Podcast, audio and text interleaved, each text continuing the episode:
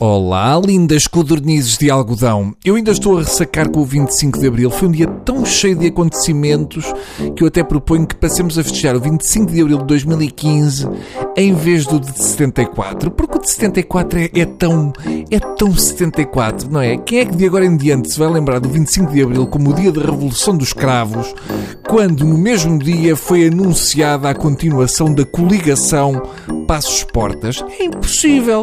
Eu, como vi muito mais com o Portas e o Passo aos abraços, porque pelo menos foi a cores. Ficará para sempre marcada na cabeça dos portugueses esta data, em que a coligação continuou, lá está, coligada, assim como o 1 de Maio é hoje em dia conhecido mundialmente como o dia do Pingo Doce. Passos Coelho e Paulo Portas foram, respectivamente, o salpicão com 50% de descontos e pacote de leite, a leva 2 paga 1. Um. Eu ouvi dizer que até havia filas para ver a coligação a coligar-se, mas afinal era para o centro de emprego, que é ali ao lado. Foi bonito.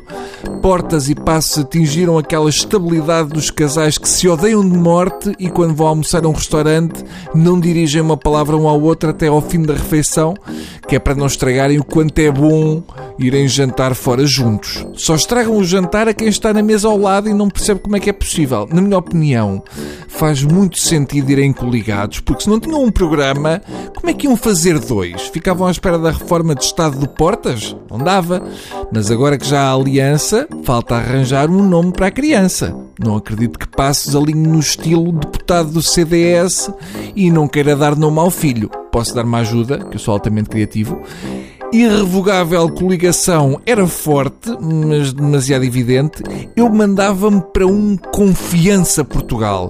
Até porque dá para fazer o trocadilho confiança com confiança e dá para mandar bocas ao PS e ao Salgado. Para o Marco António Costa é irresistível. Se ele ainda cá andar nessa altura, vai ser muito bom. Confiança Portugal é bom, mas em termos de iniciais da ACP, e é chato, porque pode levar as pessoas a pensar que a coligação faz greve na próxima semana. Não podia terminar sem referir o outro grande acontecimento do 25 de abril de 2015, esse sim, a transmitir uma sensação de liberdade quase igual à do dia da Revolução dos Cravos. Fala, obviamente, do último último discurso do 25 de Abril do nosso Presidente. Atenção, é o último! É o último, atenção, nunca mais vamos ter que não ver o cravo vermelho de cavaco nas cerimónias. É uma grande data também fica marcada pela extraordinária frase do nosso Presidente, cito, numa república de cidadãos ninguém pode estar acima da lei. Exato. Isso até houve rebuliço no túmulo de Camões. Só Cavaco Silva, para no último discurso, antes de arrumar as botas, sacaram cidadãos. Em 2015, ainda por cima sem corretor ortográfico, este é que é o nosso Aníbal. Vamos lá ver. Já não é o não saber que se diz cidadãos. O problema é aquele erro passar num documento oficial de uma cerimónia. Atenção, aquilo foi feito num computador.